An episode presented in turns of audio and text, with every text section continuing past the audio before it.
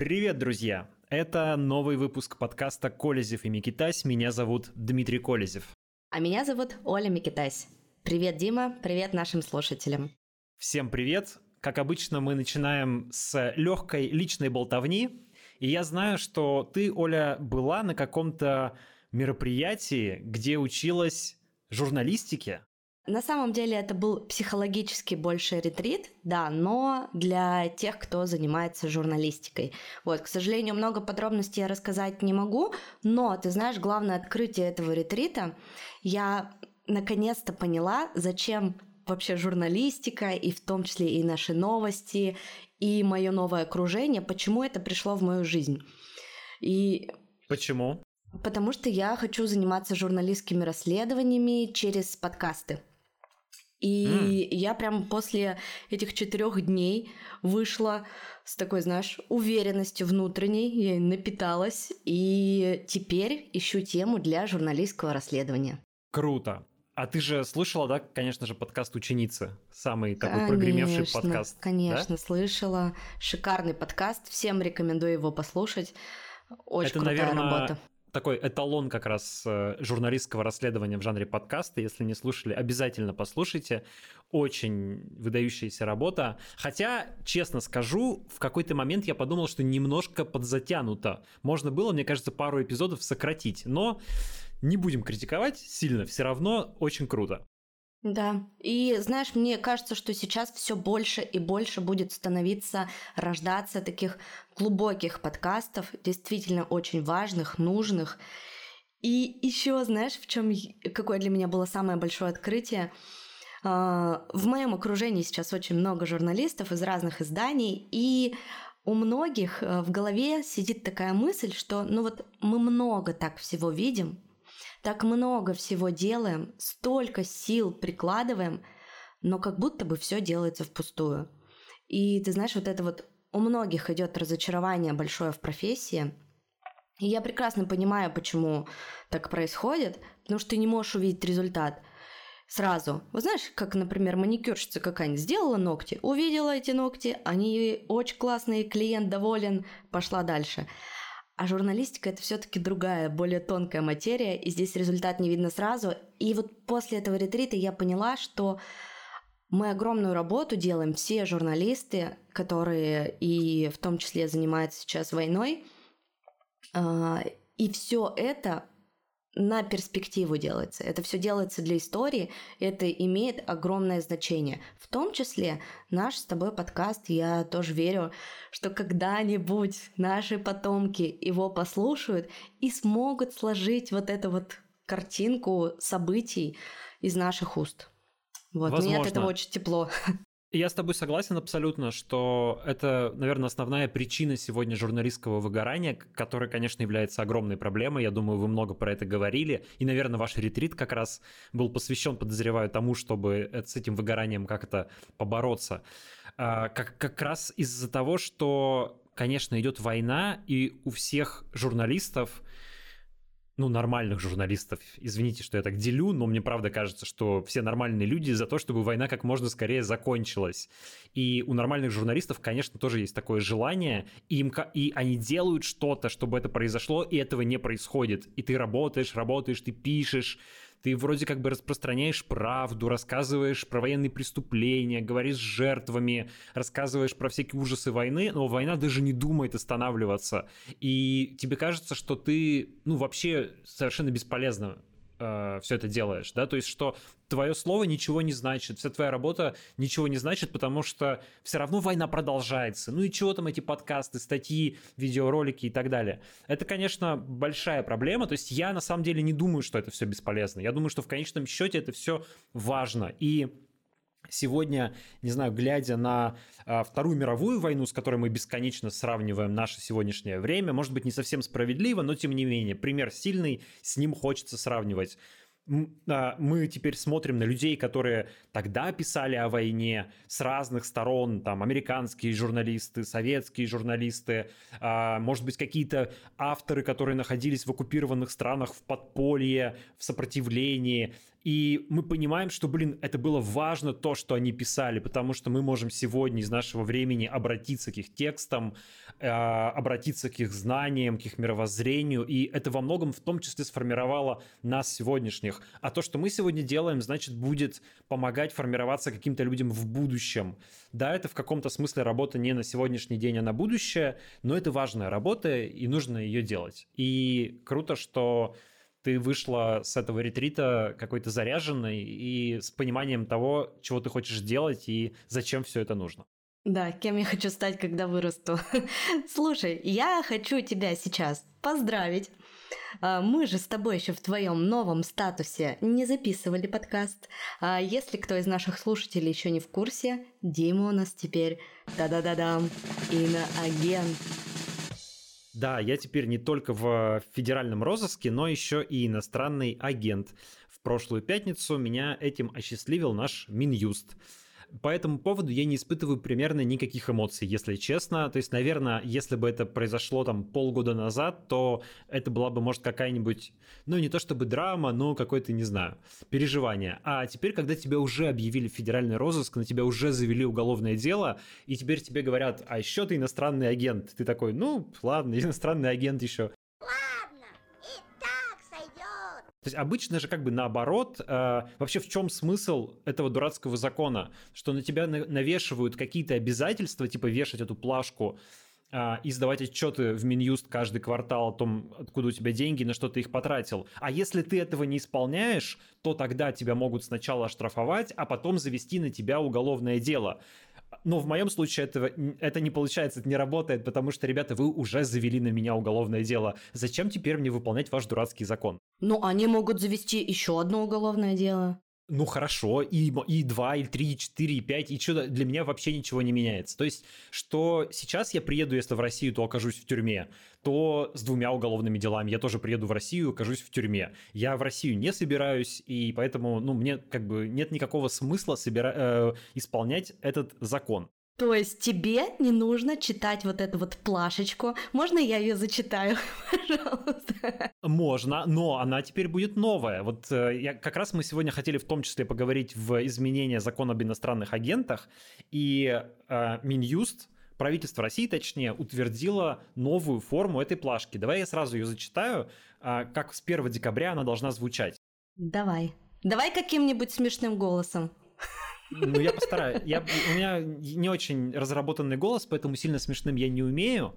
А, но, в общем, если бы я исполнял этот закон, то я должен был бы с 1 декабря начинать наш подкаст следующими словами. Настоящий материал, информация произведен, распространен и или направлен иностранным агентом Колезевым Дмитрием Евгеньевичем либо касается деятельности иностранного агента Колезева Дмитрия Евгеньевича.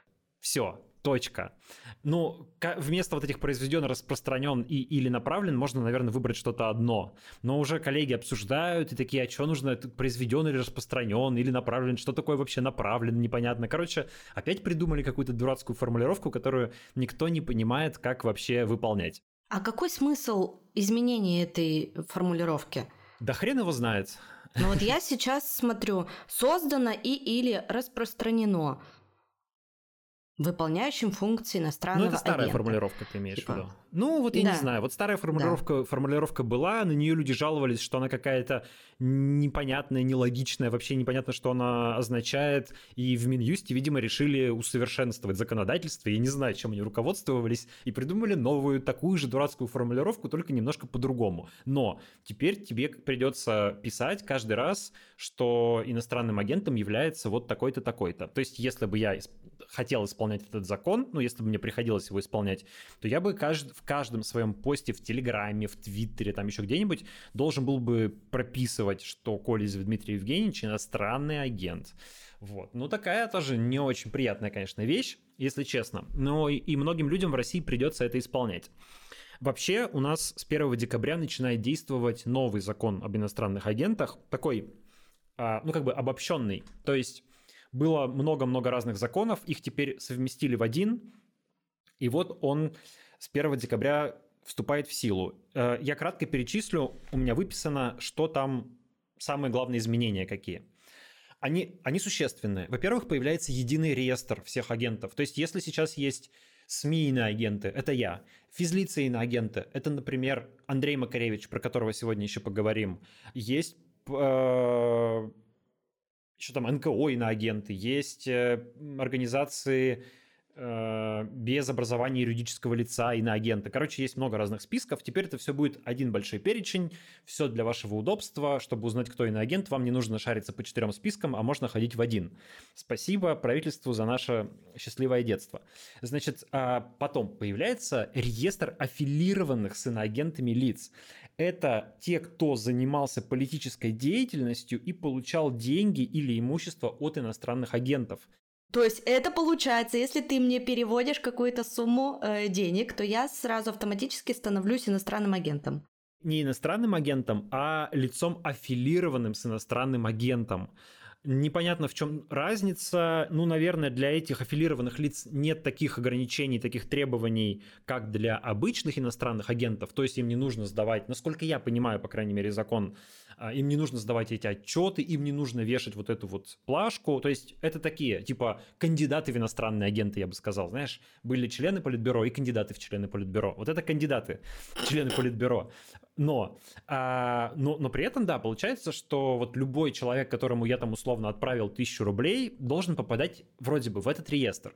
У меня сразу, конечно же, чешутся руки, зайти в Сбербанк онлайн и отправить по 1000 рублей всем знакомым депутатам Госдумы, чьи телефоны у меня, конечно... Я читала твой твит! Да, но это не я придумал, кстати говоря. Только там, это... только там было про 100 рублей. Тысяча это слишком это жирно. Это не я придумал, это по-моему, Денис Камалягин, что ли, из uh, Псковской губернии, из газеты, когда его признали иностранным агентом, он пошел и отправил какому-то местному единороссу деньги. А Леня Волков, а, когда его признали иностранным агентом, он тоже пошел, отправил, по-моему, 30 рублей нашему общему знакомому депутату Госдумы, мерзейшему единороссу Андрею Альшевских, который в том числе принимает все эти стрёмные законы, прям еще с каким-то комментариям, типа, вот тебе на политическую деятельность. Вот что-то такое, что прям железно. И, по-моему, Альшевских приходилось даже куда-то ходить в банк, писать какое-то заявление, что он отказывается от этих денег.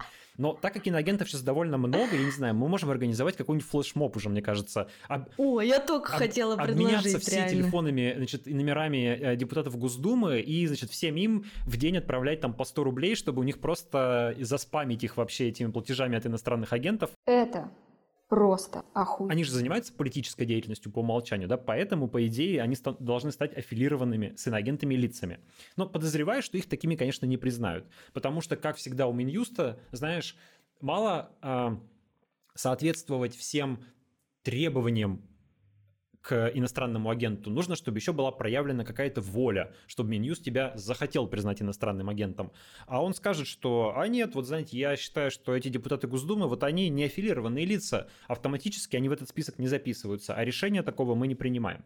Потом, значит, что еще? Самое важное это изменение какое? То, что теперь с 1 декабря, чтобы стать иностранным агентом, не нужно получать иностранных денег вообще. Достаточно попасть под иностранное влияние. Что это такое, опять же, никто не знает. Иностранным влиянием, как ты понимаешь, может быть признано что угодно. Слушает песни Битлз, там, смотрит фильмы Тарантино. Да, мы сегодня про это как раз смеялись, что а если вы пьете грузинское вино, вы находитесь под иностранным влиянием? Конечно, конечно, все что угодно. Вот как раз э, сегодня Агора рассказала про казус Андрея Макаревича, который в суде оспорил свое признание иностранным агентом, и ему там сказали, объяснили, почему он признан иностранным агентом. Потому что а, Андрей Макаревич давал интервью Дмитрию Гордону, украинскому журналисту. Никакого иностранного финансирования у Макаревича не нашлось, но а, он находится не в списке СМИ на агентов, а в списке физлиц на агентов. А для них как раз действует такая норма, что вот им уже можно без иностранного финансирования туда попадать, а просто а, получив какую-то типа организационную помощь или что-то такое от иностранного источника. Так вот, а, как говорит адвокат Макаревича, у него иностранного финансирования не нашли, и поэтому Минюст сказал, что если ты дал интервью иностранному СМИ, то это иностранное СМИ как бы тебе помогло, предоставило свою площадку, и поэтому ты тоже становишься иностранным агентом, что вообще меня как-то немножечко взорвало мозг, потому что вот смотри, вот даже по логике этого дурацкого закона, ну, то есть он фашистский, стрёмный, плохой закон, но просто попробуем подумать в его логике. Иностранный агент — это кто такой? Это человек, которому иностранное какое-то государство или организация дала деньги, и сказала, иди в Россию и там наши интересы защищай, а, всячески их адвокатируй. И этот человек приходит и в России где-то начинает выступать и говорить, например, о, Украина такая хорошая, давайте дружить с Украиной, не нужно с ней воевать, э, ну, не знаю, там, Зеленский молодец и так далее. Вот как бы по логике закона это иностранный агент. Но в случае с Макаревичем получается все совершенно по-другому. А ведь это Макаревич, гражданин России, пришел к украинскому журналисту и начал там что-то говорить. А тогда он является российским агентом, который какую-то информацию как россиянин распространяет в украинских СМИ. Почему же это делает его иностранным агентом, на каком основании, совершенно непонятно. По такой же логике можно взять и сказать, что вот Владимир Путин давал интервью американскому телеканалу ABC, например. Значит, этот канал предоставил ему площадку, организационно помог, значит, Владимир Путин является иностранным агентом, потому что он получил помощь от иностранного СМИ. Короче, полный бред и абсурд. А, ну, никто не сомневался, конечно, что закон так действует, но просто каждый раз, когда мы видим какое-то его применение, там каждый раз оказывается какой-нибудь полный бред. Ну, там, Маш, Мария а, Борзунова с дождя получила иногенский статус, потому что ей кто-то там за обеды деньги вернул. Э, и это был, и этот человек был гражданином, не гражданином России, уж не помню там чего гражданином, Белоруссии или Украины, Беларуси, по-моему. Вот. А, и тут примерно то же самое. Ну вот, в общем, теперь такая норма, что ты можешь без денег стать иноагентом, а просто попав под иностранное влияние, будет действовать, в принципе, для всех.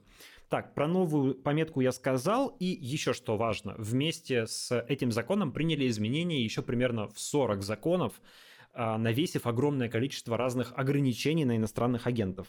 И теперь иностранным агентам а, запрещено, например, ввести просветительскую деятельность в отношении несовершеннолетних. Нельзя преподавать в школе, лекцию читать, да? Да, это даже отдельно. Есть просветительская деятельность, а есть э, педагогическая деятельность. И педагогическую им тоже запретили. В школах, получается, ну, в вузах даже, наверное, хотя там, не, там совершеннолетние, но бывает, что и несовершеннолетние в вузах учатся. Короче, скорее всего, если ты попадаешь в список иностранных агентов, то ты не можешь преподавать в школе, в ВУЗе, не можешь выступать с лекциями, не можешь э, по телевизору выступать в какое-то дневное время, потому что это как бы все э, адресовано аудитории младше 18 лет, может быть. Потом э, тебе нельзя быть организатором публичных акций никаких, никакие митинги, пикеты и так далее нельзя заявлять. Э, распространение информации иностранного агента запрещено для детей, любой информации. И это очень важный момент, потому что, например, есть заслуженный учитель России Тамара Эдельман. У нее есть, например, книжки по истории, в том числе детские. Но теперь эту книжку нельзя продавать детям. И любая книжка иностранного агента или даже журнал, в котором печатается статья иностранного агента, должна быть упакована в непрозрачную пленку со значком 18+. То есть, ну, это сразу привет как бы всем продажам книг, всякой продукции, где так или иначе фигурируют иностранные агенты. А, что еще? Нельзя работать в силовых структурах. Ну, если честно, я не знаю иностранных агентов, которые бы работали в силовых структурах, поэтому трудно сказать, кого это коснется. Ну, может, на всякий случай написали. И не могут заключать контракты на военную службу и участвовать в госзакупках. Ну, то есть, мне кажется, что тут смысл такой. Первое. Появляется э, супер облегченный способ признания людей иностранными агентами. То есть уже не надо ничего доказывать, никаких денег, ничего. Просто можно ткнуть пальцем и сказать «иностранный агент». Куда надо ткнуть пальцем, ты мне скажи, я уже жду, когда меня объявят и, и не объявляют. Я тоже хочу быть в этой команде прекрасных ну, ты хочешь, людей. Смотри, ты хочешь, ты уехала. Для тебя это было бы даже каким-то желательным статусом, потому что это определенное профессиональное признание.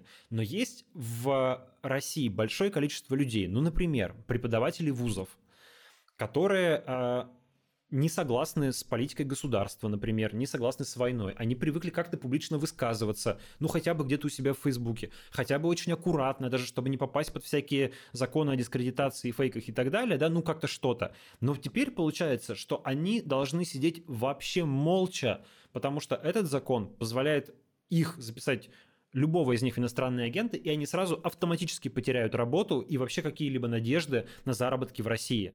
Ну, это все так и сделано специально, чтобы выдавить всех несогласных. Вы либо мы вам просто перекрываем кислород, либо вы уезжаете. Все, третьего варианта не дано. Чтобы все сидели, молчали, и так уже, конечно, молчат, и так уже напуганы, чтобы молчали вообще, да, чтобы все было забетонировано, чтобы никакой росточек не пробивался через это. Либо уезжайте из страны. Но, ну, эмиграция тоже такая вещь, как бы за граница, что называется, не резиновая. Ну, то есть она резиновая, конечно, как раз, но большое количество уехавших россиян ей переварить трудно, потому что людям нужно где-то деньги зарабатывать, нужно как-то источники дохода находить и, и так далее. когда уезжает в свободное время, не знаю, один ученый там или два, или десять, или двадцать, они могут как-то раствориться в иностранных вузах, получить какие-то гранты на свои исследования, еще что-то. А когда, не знаю, всем российским преподавателям, по сути, говорят, вы ни слова не говорите о политике или уезжайте, ну, понятно, что они в нынешней ситуации скорее предпочтут не говорить ни слова о политике, потому что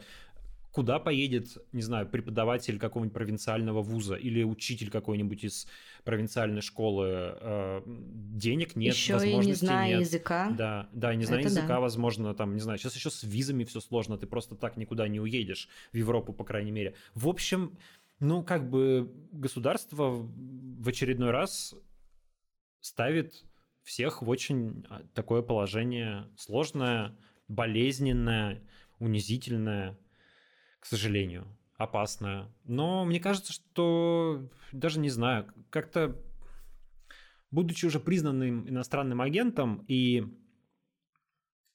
а, как я уже сказал, не испытывая по этому поводу ничего, мне как бы легко рассуждать, что типа, а, чем хуже, тем лучше, пошли они все в задницу, там, типа, не исполняйте эти законы. Но я понимаю, что у людей разная ситуация большинство не может себе позволить вести себя так, как я. Они, во-первых, находятся в России, у них имущество в России, у них там жизнь, они уезжать не собираются, сидеть в тюрьме не готовы и не хотят, уголовное дело им совсем не нужно, арест, э, арест имущества не нужен, доходы хочется сохранить.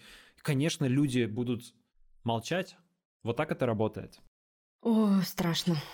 Страшно, страшно, что происходит. Что происходит снаружи, страшно, и что происходит внутри, тоже страшно. И самое, ну, наверное, печальное, что этому нет как будто бы никакого конца. Да, о чем мы вначале говорили, такое ощущение, что это все просто закручивается, закручивается, закручивается. Но все равно есть какая-то маленькая надежда, что вот эта вот гайка перекрученная, она когда-нибудь даст сбой. У меня надежда только на уход Путина. Ну, в смысле того, что, что он заболеет, умрет, его свергнут. То есть, мне кажется, только это будет какой-то точкой изменений. Потому что до этого я не вижу никакого а, просвета. Понятно, что пока Путин будет оставаться у власти, все будет хуже и хуже и хуже в плане свобод в России. А, как он уйдет, мы, понятно, не знаем. И возможны варианты, мне кажется, и какого-то элитного переворота они, наверное, более вероятны, чем, ну, чем переворот, чем революция снизу. Но, может быть, это и надолго, может быть, это лет на 10-15, пока просто он не умрет от старости, от болезней, и придется жить вот в такой вот Северной Корее лайт, ну или таком православном Иране, а, еще довольно долго. И хрен знает, как к этому относиться, честно, да, потому что одно дело потерпеть, там, не знаю, полгода-годик, типа, давайте все немножко потерпим, ночь темна перед рассветом, скоро это все закончится. Это очень правильно, ну, здорово так себя подбадривать, нужно как-то себя подбадривать. Но давайте будем честны, это может быть надолго. Это может быть надолго. И люди выстраивают стратегию поведения в соответствии, я бы сказал, стратегию выживания даже, в соответствии с реальной жизнью. Ну давай какие-то хорошие новости. Я знаю, что ты, ты что-то хорошее можешь рассказать. Да, Когда мы записываем с тобой подкаст, э, мы записываем его накануне его выхода, 25 ноября, в этот день он называется как Международный день борьбы за ликвидацию насилия в отношении женщин. И так как меня вся эта женская тема, гендерное неравенство, домашнее насилие очень сильно беспокоит, у меня сегодня, вчера вышел подкаст а, «Сложно не сказать», один из моих проектов личных, который создан женщинами для женщин. И в нем мы поговорили как раз о законе о домашнем насилии, почему он до сих пор не принят, и если вдруг его когда-нибудь примут, то что изменится, а, вообще в целом о стигматизации насилия. А, общалась я с проектом «Ты не одна», возможно, ты о нем слышал, он помогает э, психологической поддержкой и юридической в том числе, и все это бесплатно. Вдруг кто-то из наших слушателей не знает об этом проекте.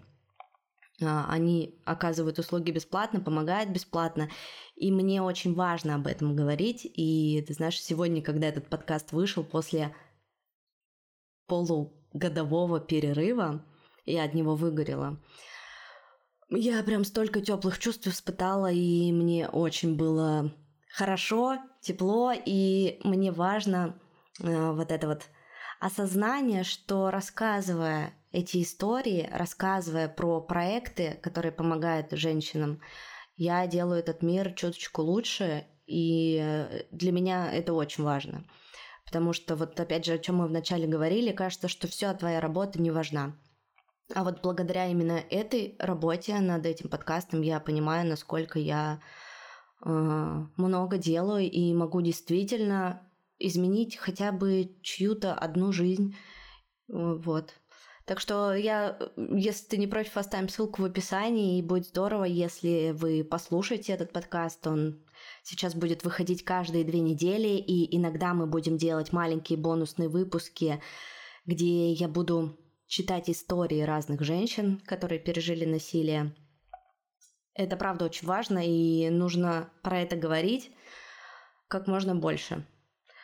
Вот, хотела что я рассказать. И еще хорошей новостью поделиться. Ты знаешь, что сегодня Юлия Цветкова...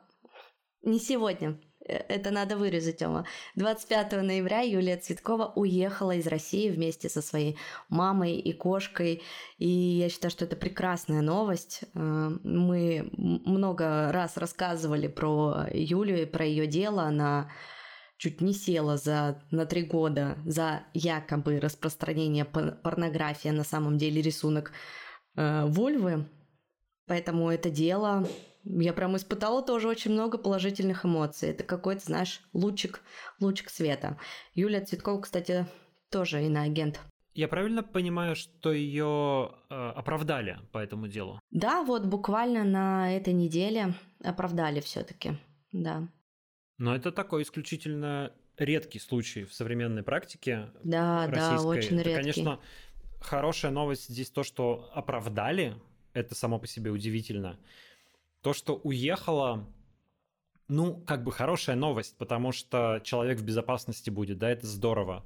Но вообще, конечно, столько людей уехало из России, что довольно грустно становится ну, как бы уезжают ведь неплохие люди. Я не про себя, конечно, говорю, и не про тебя. Ну, вообще, правда, давайте посмотрим правде в глаза. Какое количество ученых, там, разных популяризаторов науки, журналистов, исследователей, музыкантов, писателей и так далее, и так далее, и так далее, актеров уехали из страны. И ну, понятно, что с точки зрения Путина это вот те самые там мошки, которых выплюнуть на панель нужно, или как он там говорил, да, типа да, самоочищение да, да. народа идет.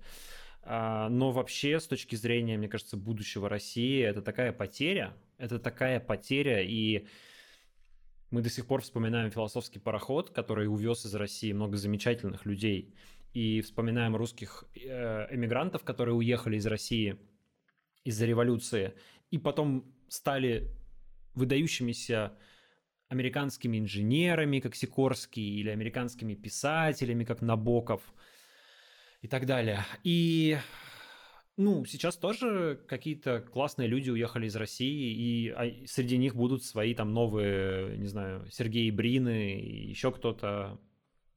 И вернутся ли они когда-нибудь? Может быть, уже и нет. И дети да, не вернутся. Это В общем, правда. это потеря, к сожалению. Это потеря. Я, я при этом не хочу сказать, что в России там никого не осталось, уехали все лучшие люди.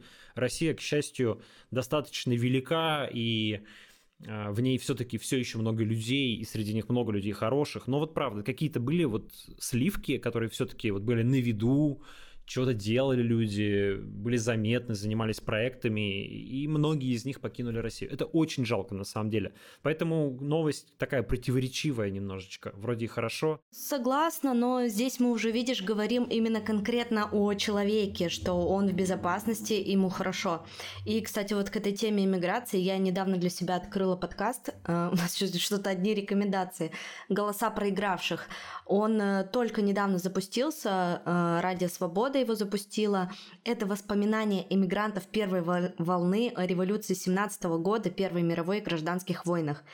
И там прям голоса тех, кто видел гибель Российской империи из архивов. В общем, проект удивительный и очень нужный. Там всего пока 4 выпуска, очень мало оценок, но обязательно послушайте. Это круто. Я на самом деле натыкался на этот архив Радио Свободы, а, в свое время и даже хотел его послушать, но он был у них, он лежал в таком необработанном виде, то есть не смонтированном практически. Там можно было зайти на сайт и просто послушать эти записи вот сырыми. Ну, и, естественно, делать это как бы не очень удобно, это надо сидеть ну, перед да. компьютером, слушать и так далее. А теперь, когда они это сделали в подкасте, это очень классно. Да, вообще, и очень интересно, ты знаешь, я прям слушала, и это как вот какую-то книгу супер классную прочитал, и ты в это прям погружаешься. И то, что там записи иногда такие шероховатые, и где-то вот эхо, это все прям очень круто сделано. Обязательно и мне еще послушай. нравится в таких в таких записях э, просто вот послушать, послушать саму речь и саму интонацию, да. как, как люди тогда говорили, потому что они говорят с нами на одном языке, но они говорят как-то совсем по-другому. Да, это и правда. так уже сегодня не говорят, да. Это очень здорово, очень интересно.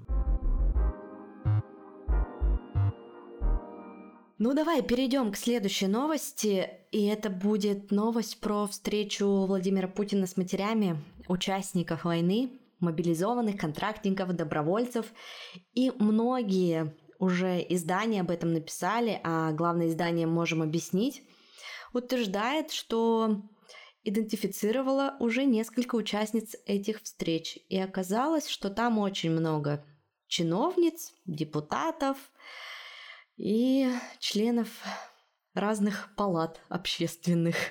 Ну, в общем, там уже прям 4 или 5 фамилий, по-моему, они сказали, что смогли Даже идентифицировать. Больше. Они, они, а, они еще больше нашли. Я могу зачитать, если хочешь. У меня перед глазами есть этот список. А, ну, давай. Там, например, а, депутат Единорос Ольга Бельцова, или Бельцева, извините, Ольга Бельцева. Бельцева вроде. Да. Руководитель подмосковного исполкома ОНФ Юлия Белихова а, бывший советник по внутренней политике главы Хакасии Надежда Узунова, а, отвечает за сбор гуманитарной помощи в Усть-Абаканском боевом братстве. Сбором гуманитарки занимается и член общественной палаты Орехова-Зуева Марина Мигунова, которая была на этой встрече. Потом начальница отдела по делам семьи, молодежи и спорта в администрации Кахемского района а, Тывы Ирина Тасол. Ну, в общем, я не буду весь список читать. Короче говоря, а, примерно понятно, как это было.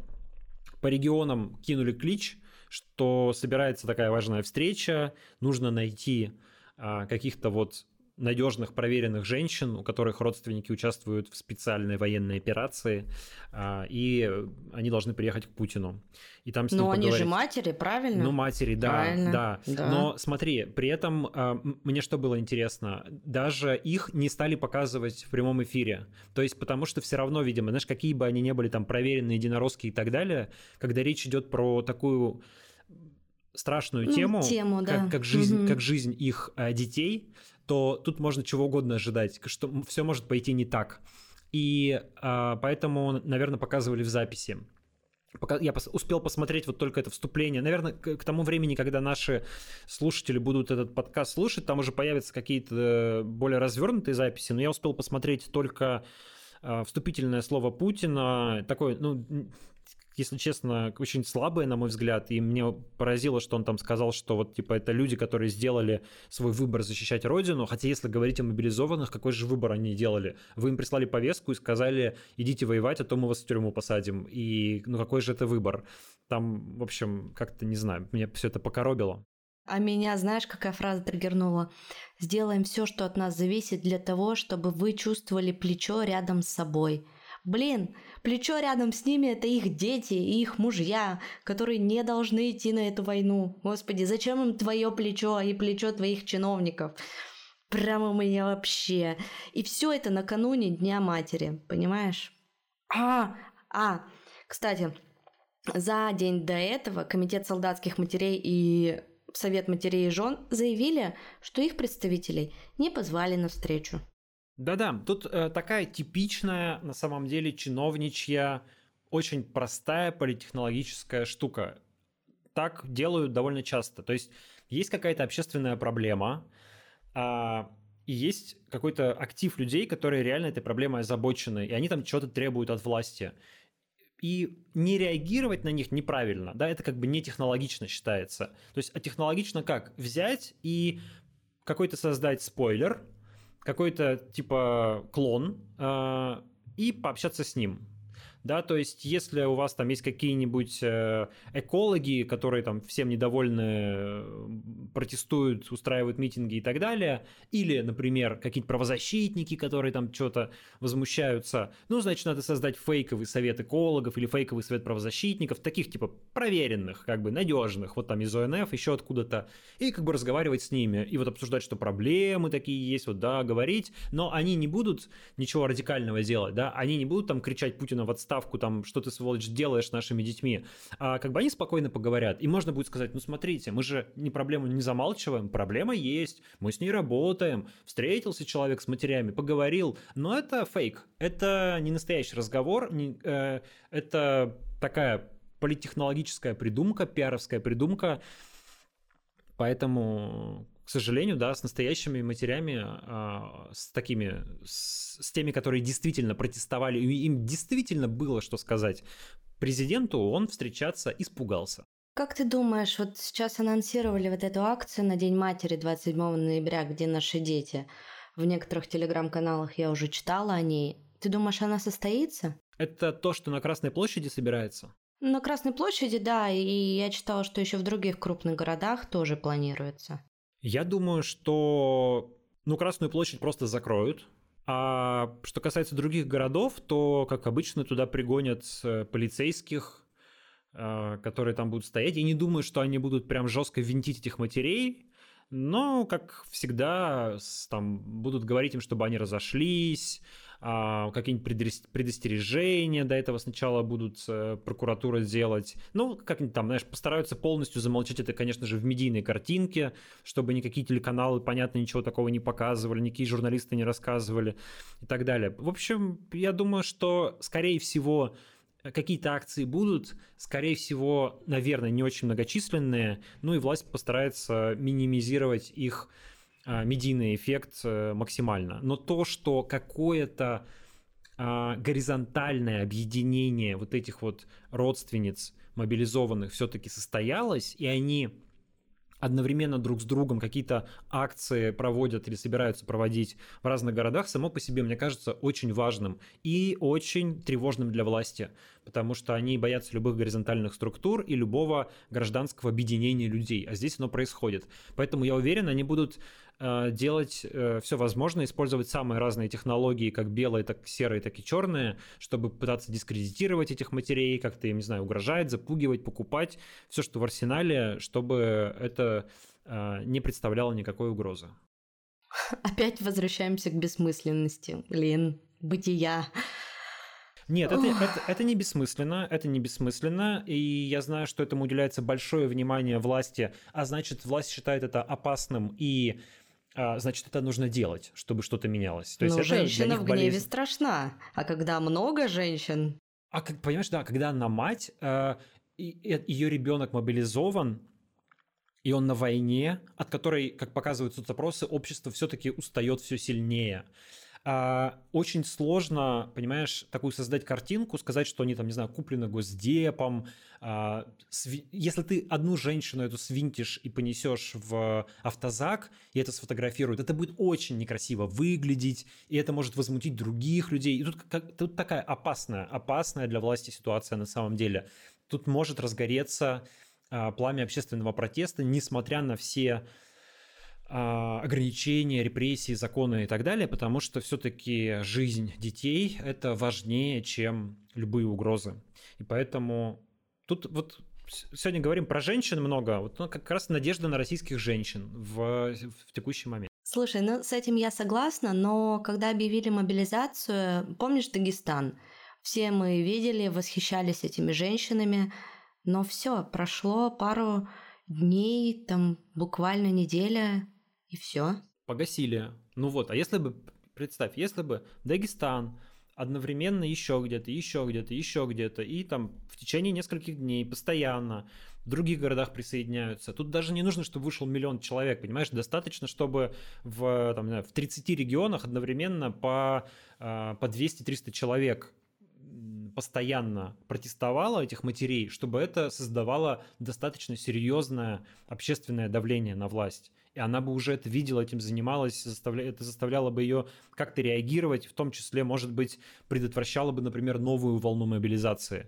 Поэтому, мне кажется, это не бесполезно. В любом случае это важно. И вот эта вот борьба общества и власти, она всегда все равно продолжается в любой ситуации, в любом, даже самом Всем таком ты зарегулированном, не закроешь, конечно. самом авторитарном обществе, не знаю, вот посмотри, что в Иране сейчас происходит, да, эти протесты, тоже, кстати говоря, начатые женщинами из-за э, хиджаба как повода, да, ну понятно, что там гораздо глубже э, причины и предпосылки всего этого, не только женская тема, да, но, ну и вообще как бы политическая ситуация в стране, которая очень архаична и сильно отстала от иранского общества, довольно современного внутри. Так вот, э,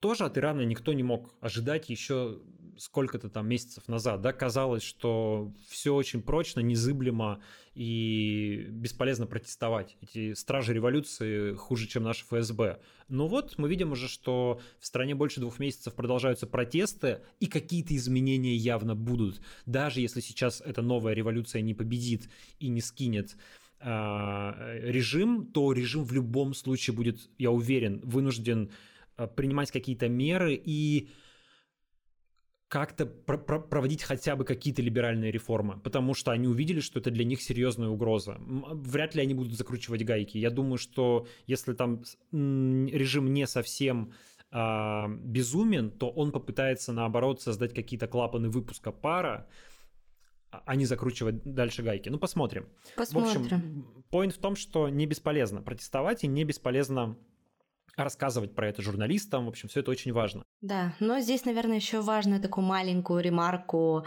э, сказать, что чтобы на нас с тобой не полетели тухлые яйца и помидоры, что мы никого к этому не призываем. А, то знаешь, часто говорят, да вы там за границу уехали и кричите о том, что нам нужно протестовать. Нет, это вообще не об этом, и мы никого к этому не призываем. Я с тобой согласен, у нас морального права кого-то призывать выходить нет, потому что мы сами не выходим и сами мы в безопасности. Нас не посадят в автозак не уволокут. А, но мы констатируем, я констатирую просто в этом разговоре, что это не бесполезно. Мне кажется, это полезно. А понятно, что каждый свой выбор делает сам. Выходить, не выходить, и каждый сам для себя взвешивает риски. Давай перейдем к еще одному замечательному законопроекту. Давай, который мы с тобой очень любим на самом деле. Да, ну, в тоже кавычках, много раз да. обсуждали, да. Это закон о ЛГБТ-пропаганде. Он тоже вот теперь принят Госдумой. В третьем чтении. Да, вступает в силу скоро. Коротко перечислим, а, чего там нового. Там еще в процессе обсуждения к нему добавили всяких ужесточающих поправок, как обычно бывает. И теперь у нас там значит, штрафы для граждан а, до 400 тысяч рублей для должностных лиц до 800 тысяч рублей, для юрлиц до 5 миллионов рублей, и приостановка деятельности на срок до 90 дней для юридических лиц. А если ты иностранец, то арест на срок до 15 суток и потом выдворение из России. За что? За э, так называемую пропаганду ЛГБТ, либо а, раньше это было только для несовершеннолетних каралось, теперь вообще для кого угодно, либо за демонстрацию нетрадиционных отношений, так называемых, а, подросткам, ну, несовершеннолетним. Появилась статья о пропаганде педофилии, и мы говорили, что это ужасно, потому что педофилия и ЛГБТ ставятся в один ряд, что совершенно недопустимо. То есть, по сути, такой, ну, преступное влечение э, приравнивают к варианту нормы, да, к варианту нормальной сексуальности, потому что, в общем, весь цивилизованный мир признает, что э, гомосексуальность это ну, вариант человеческой сексуальности, да, в нем ничего преступного нет, а педофилия, как влечение, может превратя- превращаться в развратные действия в отношении малолетних, и это как раз преступление. А, и вот смешивать это все в одну кучу совершенно неправильно, чего наши законодатели в очередной раз делают. Да, но это, знаешь, такой же примерно закон, как вот мы с тобой говорили про иноагентов. Сейчас под это могут попасть, ну, получается, абсолютно все. В первую очередь под это попадают э, разные носители культуры, по сути. То есть те, кто как-то формирует информационное пространство. Во-первых, журналисты, конечно. Театры, кино. Театр, кино, э, книги, музыка, все. То есть вот сейчас, например, для нас, как для, для меня, как для редактора, который занимается двумя редакциями, вот больной вопрос. Чего мы будем делать с материалами о ЛГБТ?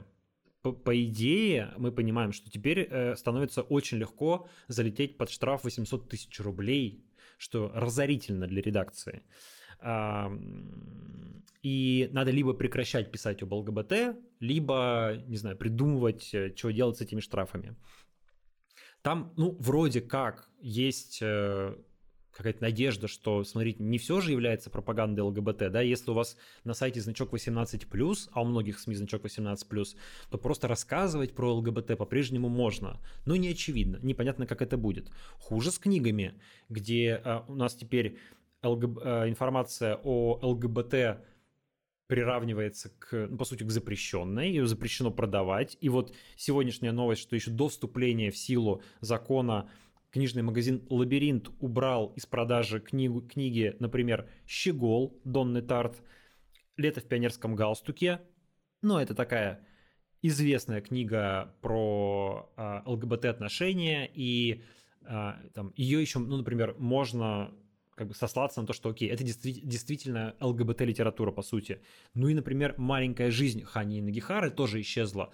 Это не ЛГБТ-литература. Хани Нагихара, Донна Тарт — это не какая-то нишевая литература, да, это а, великие произведения американской прозы, очень любимые читателями, входящие в всякие топы бестселлеров, э, нашедшие свою огромную аудиторию, любимые многими. И вот они тоже попадают, по сути, под этот запрет, потому что там рассказывается про ЛГБТ-отношения. А во многих книгах про них рассказывается сегодня, да, потому что писатели во всем мире понимают, что это, ну, важная часть современной жизни, что часто какие-то очень драматичные ситуации связаны именно с тем, что ЛГБТ — это такая а, табуированная, там, запретная вещь в некоторых э, обществах, да, и поэтому там возникают какие-то драматические сюжеты, и про них пишут. Это не значит, что это пропаганда, да, это просто рассказ о каких-то ЛГБТ-персонажах. Но теперь и это оказывается под угрозой э, изъятия, и вот э, есть э, такой книгоиздатель Олег Новиков, президент самого крупного российского издательства «Эксмо АСТ», он заявил, что по его прикидкам под угрозу попали 50% всех книг. 50%, половина. То есть он сказал, например, весь Пелевин у нас попадает теперь, по сути, под запрет, потому что там есть упоминание ЛГБТ-отношений, и мы теперь э, боимся его продавать.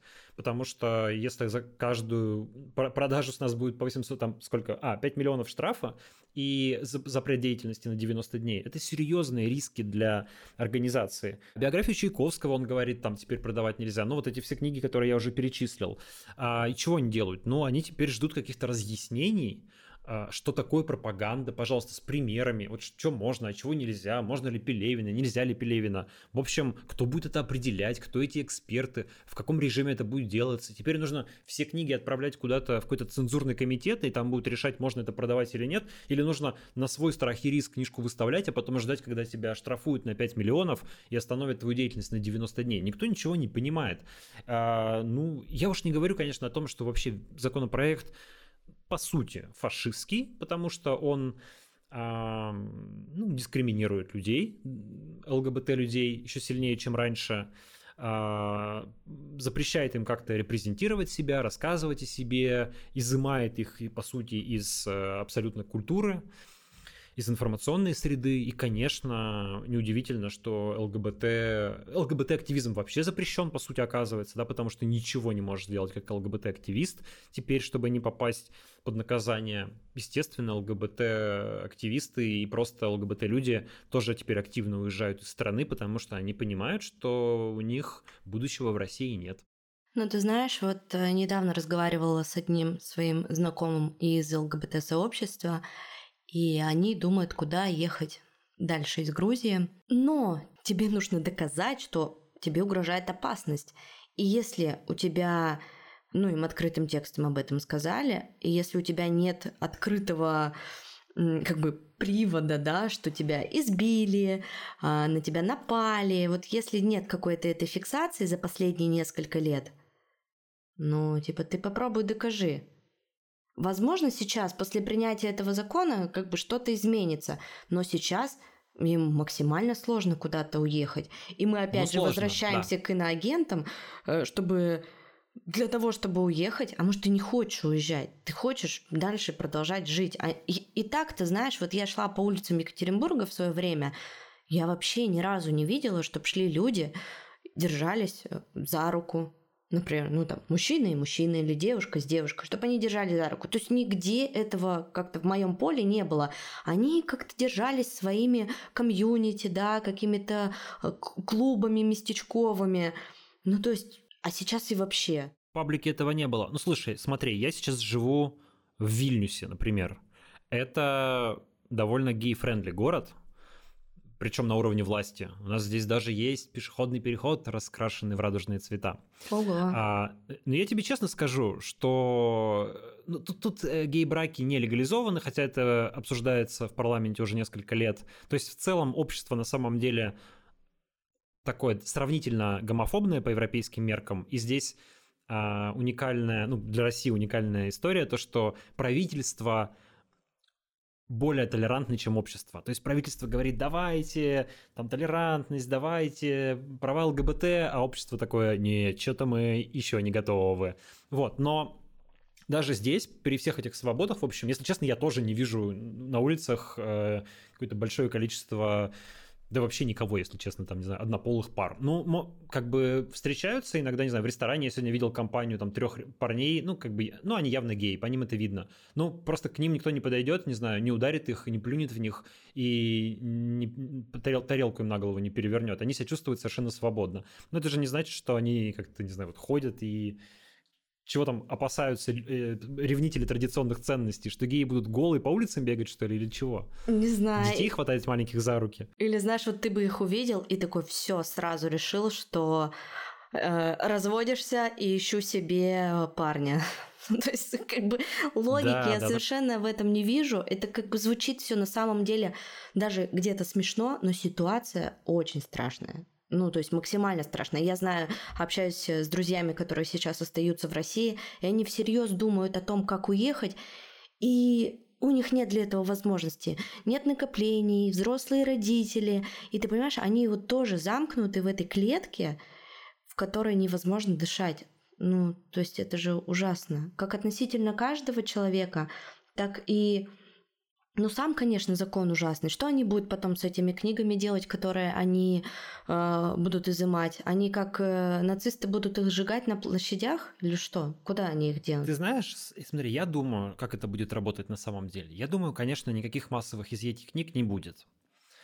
А, и никакого сжигания, конечно, не будет, потому что эти ассоциации никому не нравятся. Но чего будет? Ну, наверное, там лето в пионерском галстуке перестанут продавать, скорее всего, да, то есть какие-то самые одиозные примеры. А, маленькую жизнь, я думаю, никто не изымет, и по-прежнему она будет продаваться, но просто теперь все издательства будут смотреть на каждую рукопись и думать, а надо мне оно или нет? Вообще стоит это издавать или нет? Все равно накажут, оштрафуют. Мы сейчас деньги потратим, вложим деньги в ту или иную рукопись в того или иного автора, а нам ее не разрешат печатать здесь. Ну и следующую книжку Хани и Нагихары той же в России решат не издавать. И кино какое-нибудь не показывать, и игру какую-нибудь компьютерную там не покупать, и музыканты будут такие думать, так, запишем песню, а, блин, прикольно было бы что-то там сделать про ЛГБТ, но э, забанят нас на стримингах как-нибудь. Э, давайте лучше от греха подальше опустим эту тему. Ну, то есть, как бы просто, мне кажется, создается такая не жестко запретительная, ну, она запретительная, но такая вот как бы без прям без жести, но скорее очень сильно дестимулирующая вещь, которая а, людей отваживает говорить на эти темы, там, думать на эти темы, рассуждать на эти темы. И, ну, а будут еще всякие, конечно, эксцессы исполнителей, которые будут заметны, типа там запрещенные книжки. Ну, показательные какие-нибудь штуки сейчас начнутся. Да, да, да, да, обязательно. Штрафы, это будет, конечно. потому что кошмарные. Да, потому что закон-то должен, как бы, ну, понятно, что его невозможно применить ко всем массово, но он должен применяться выборочно, показательно, чтобы остальных напугать. Вот ты говоришь, хочу, почему меня не признали иноагентом? Вот я думаю, что Тут как бы принцип... Ты можешь за меня словечко замолвить? Ты хочешь, ты можешь стать первым иноагентом, который сам подал заявление о том, что он иностранный агент. Вот. Но, а, ну, то есть ты же по идее, по идее, ты же по закону должна сама сообщить о том, что ты иностранный агент. А если ты не сообщила, то тебя вносят в реестр принудительно. Вот. Можешь сама сообщить. Я, я фотку еще приложу. У меня в одном будет э, в одной руке бутылка грузинского вина, в другой руке хачапури. Э, и вот, и я попала под иностранное влияние. Тут, тут тоже, смотри, такая есть подмена понятий со стороны российского государства. То есть они в иностранные агенты записали всех, кто получал какие-то иностранные деньги. Но само по себе получение иностранных денег вообще не делает кого-либо агентом. Потому что если организация, не знаю, которая борется с домашним насилием, получает грант там 50 тысяч долларов или евро на год работы и на эти деньги нанимает психологов, э, юристов, там еще кого-то, то она же не становится иностранным агентом. Ей не звонят из ЦРУ и не говорят там, а теперь делайте то-то и то-то. Да? Они просто получили деньги на то, чтобы работать. Точно так же есть журналистские проекты, которые получают деньги, а, эти, на эти деньги делают журналистику, и там нет каких-то, знаешь, кураторов. Они тебе скажут, так вот вы, вот вы оттуда такие либеральные, потому что вы получили какие-то там гранты. Вот и все. Ну, да, но тут это долгий разговор на самом деле, это ну долгий ну, да. разговор, да, почему, например, иностранные правительства дают гранты российским журналистам? Потому что иностранные правительства считают, что свободная пресса – это важная часть демократии, а им важно сохранять в России было сохранять в России э, демократию, потому что демократическая страна более предсказуема и безопасна для мира и для соседей, чем авторитарная страна. Что мы прекрасно увидели 24 февраля. Если бы Россия не была авторитарной страной, она бы эту войну не начала. Вот, собственно, поэтому в том числе иностранные правительства, разные некоммерческие организации так усердно пытались поддерживать демократию в России, чтобы она не закончилась и чтобы не, получилась война. Fail. А, поддерживали, но Кремль победил. Авторитаризм победил, война началась. Вот, э, собственно, к чему мы и пришли. И предлагаю на этой радостной ноте завершать наш подкаст. Да, а я хотела, э, ну, может быть, даже не на радостной. Ну ладно, сначала на радостной. Э, во-первых, я всех призываю подписаться и поддержать нас на Boosty и на Патреоне. Мы да. на прошлой неделе опубликовали список сериалов, любимых Диминых. И я уже один даже посмотрела. Называется он э, Bad Sisters или Заговор сестер Гарви по-русски. Классный. Очень классный Скажи, сериал. Да? Вообще, я получила огромное удовольствие. Но там еще много разных прикольных сериалов, которые вы можете посмотреть, подписавшись по ссылке в описании. И а я, кстати, сейчас на можно сразу, сразу вставлю 5 копеечек еще. Я сейчас стал смотреть сериал «Тегеран», еще как раз он а, про Иран, и там в том числе тоже про иранских протестующих. Ну, такой, на четверку, если честно, но в принципе, вот так как сейчас тема актуальна, тоже можно посмотреть. Ну, да. А, и да, на Boosty Patreon обязательно подписывайтесь. Мы сегодня столько с тобой э, нарекомендовали всего посмотреть и послушать нашим слушателям. И в конце, наверное, я бы хотела завершить нашу беседу и напомнить всем, что вот я смотрю на тебя, у тебя горит свет, э, ты говоришь со мной в микрофон, у меня в комнате горит свет, работает компьютер, телефон стоит на зарядке, а в Украине из-за войны Путина, к сожалению, этого всего нет. Я опубликовала в своем телеграм-канале, ты опубликовал в своем телеграм-канале э, сбор, денежный сбор на помощь украинцам на покупку генераторов – генераторов, печек буржуек, э, мобильных электро- электростанций, в общем, всего, что может как-то помочь пережить этот ад, который там устроили российские ракеты. Устроили, конечно, реально совершенный террор, потому что это какая нахрен эта война, какая это специальная военная операция, если вы просто терроризируете мирное население, вы уничтожаете инфраструктуру, чтобы людям зимой было холодно и темно, и говорите страдания можно прекратить просто, пойдемте с нами на мирные переговоры. Это реально терроризм, по-другому это никак не назвать. Да, я буквально вчера со своей хорошей знакомой из Киева разговаривала, у них двое суток не было ничего. Сегодня, кстати, Кличко сказал, что организуют они пункты обогрева, куда могут прийти все, у кого нет электроснабжения больше, чем сутки. Там можно гаджеты зарядить, выпить горячий чай, э, попить попить чаю просто, ты представляешь? Я, я Блин, не представляю. Вашу мать, 2022 год, 21 век, пункты обогрева в европейском городе, куда можно прийти погреться. Боже, в какую вообще архаику нас вогнал этот чертов путинский режим просто ужас. Прям огр... большое сочувствие и слова поддержки э, украинцам. Пожалуйста, держитесь. И призыв, давай положим тоже ссылку на этот сбор для э, для украинцев в описании нашего подкаста, и там есть крипто, они сейчас добавили крипту, поэтому если вы в России, то можете использовать криптовалюту для того, чтобы деньги перевести, ну, а если вы не в России, то там можно отправить деньги на европейский счет. Я сам отправил, э, вот я посмотрел, сколько у меня YouTube-канал заработал за месяц, там 200 с небольшим евро, я округлил, мне получилось 250 евро, я отправил. А, и, в общем, ну, вот какой-то вклад сделал. Наверное, потом еще отправлю, когда деньги свободные появятся. Да, я тоже немножко, у меня же был недавно день рождения, и я объявила такой маленький сбор, там получилось немного, 150 лари, но в любом случае тоже хочу сходить здесь в грузинский банк и сделать перевод, внести хотя бы маленькую капельку, и вчера я об этом тоже много думала, это уж прям последнее мы закругляемся, что помогая другим, я и в первую очередь помогаю себе. И для меня это очень важно, правда.